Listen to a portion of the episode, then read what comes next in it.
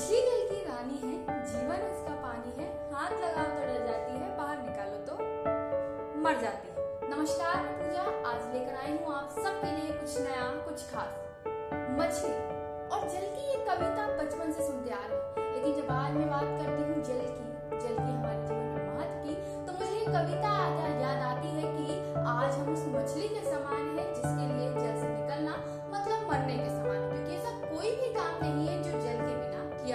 आज जब जल की कमी महसूस